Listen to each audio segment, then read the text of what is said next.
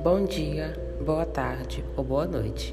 Eu não sei que horário você vai estar ouvindo esse podcast, mas me chamo Lailson Oliveira e hoje eu vou falar um pouquinho sobre as instalações de uma vermicomposteira.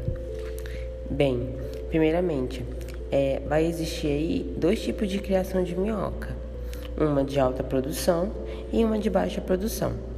Dentro da de alta produção, que é uma produção de grande escala, que é uma produção empresarial, as instalações são de características fixas, ou seja, elas não são móveis, não saem do lugar.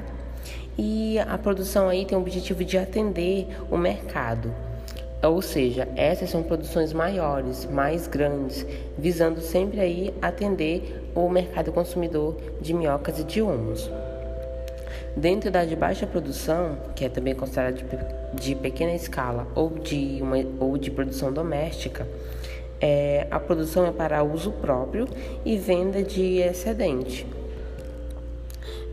O local ideal para a criação das minhocas tem que ser um local sombreado, ventilado, tem que ter uma boa presença de água, silencioso e de fácil acesso. Quando um produtor consegue atender todos esses fatores, a minhoca consegue trabalhar bem e se reproduzir em quantidades que são recomendáveis. As instalações fixas, elas têm em média largura de 1,5 metros, com profundidades que pode variar de 30 a 50 centímetros.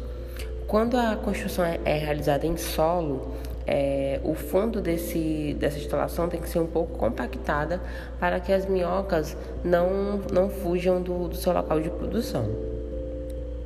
O minhocário pode ter suas paredes construídas de cimento, tijolo ou de madeira. Já na criação doméstica, é feita em baldes ou em caixas, que são empilhadas e que formam três partes e existem três divisões. Que a primeira delas é a digestora, onde vai ficar o resto de alimentos e as minhocas. A segunda caixa também é uma caixa digestora, porém é onde vai ficar o húmus. O húmus é o adubo orgânico formado a partir da transformação biológica de resíduos orgânicos. E na terceira caixa vai ficar presente o biofertilizante, que pode ser reutilizado para nutrir plantações.